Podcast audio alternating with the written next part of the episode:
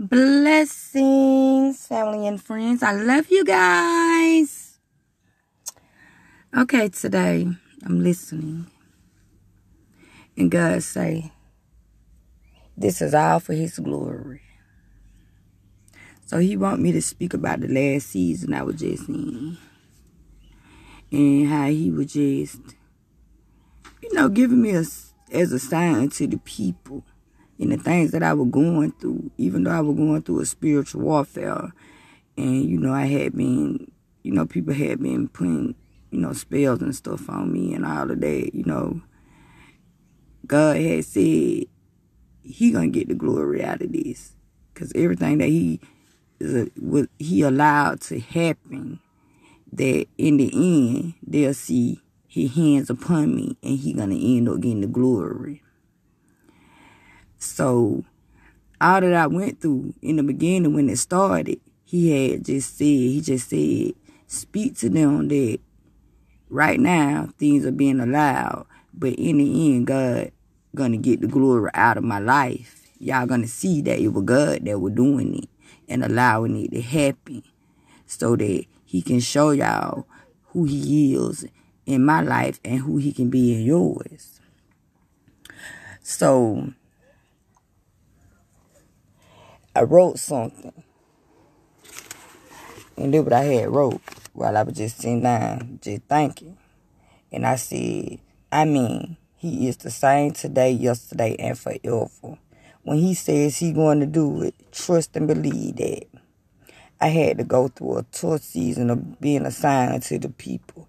When I say it was tough, I mean it was tough. I heard him he said, I shall get the glory out of this. Now, if you didn't see him in it, you missed a wonderful thing. He took me into a place and he had me to keep my faith. If what he did for me don't deliver people, they don't want to be delivered. So because it was it was all God. And I knew it. I was like, God, I know you finna get the glory out of it because this not something I desired. I sat in the place with God. I had been sitting there. I had been separating myself. I had been in my word. It was nothing that I desired to do.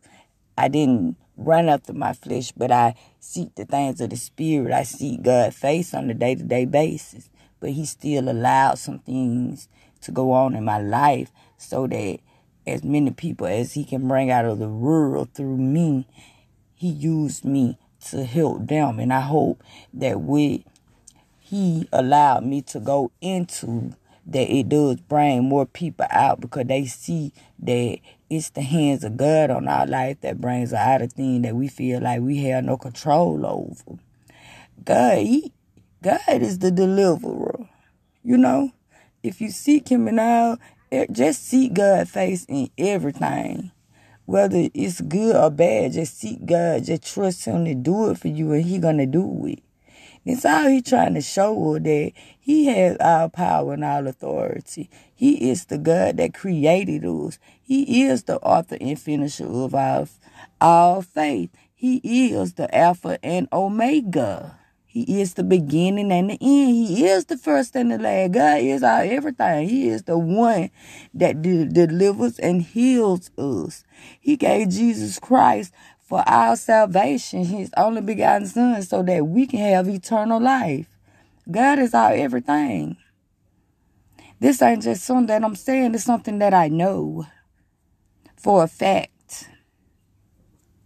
And what I just went through and what I'm going, I'm still going through something. Still going through it right now.